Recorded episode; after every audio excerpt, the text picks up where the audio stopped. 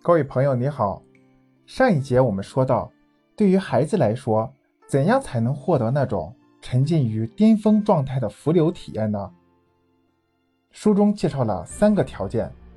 第一个是挑战与技能相平衡；第二个是保持孩子行动的每一步都有明确的目标；第三个就是能获得及时的反馈。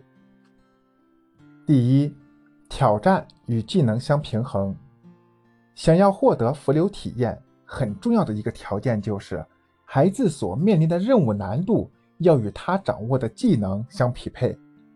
一般来说，任务难度可以稍稍高于孩子现有的能力，是让孩子跳一跳就可以够得到的高度。否则，孩子就无法获得这种体验，也不能专注于任务。这一点不难理解。在日常生活中，当我们准备做某件事或完成某个任务时，一旦发现这件事或这个任务太难了，运用现有的技能根本没有办法应对，就会很沮丧、很焦虑，乃至选择放弃。比如在打乒乓球或下象棋时，如果对方是个高手，三下五除二就把你打败了，你肯定会很沮丧，甚至感觉自己太失败，能力太差了。这个时候，你几乎体会不到下棋的快感。不匹配的对手让本来可以产生的快感的象棋变得索然无味，甚至充满苦涩。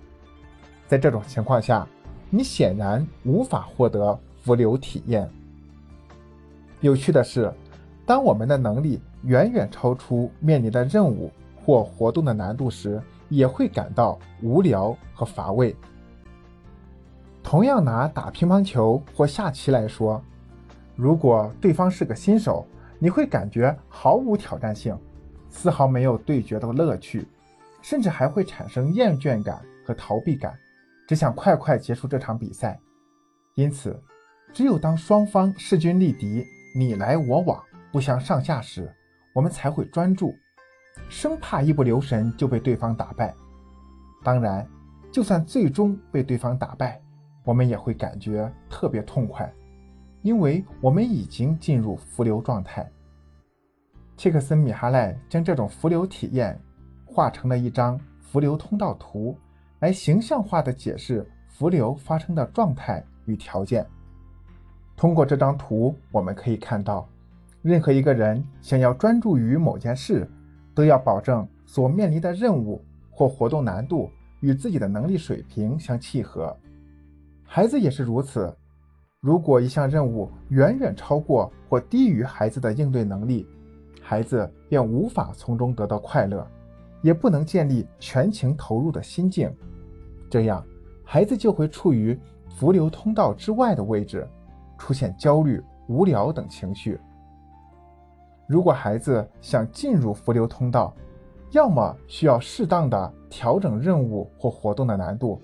使之与其能力水平相匹配，要么就是针对难度大的任务提高其自身的技能水平。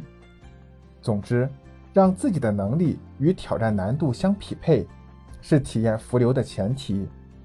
降低任务或活动的难度，这一点相对来说比较容易做到；而提高应对任务的能力水平，在多数情况下不容易在短时间内做到。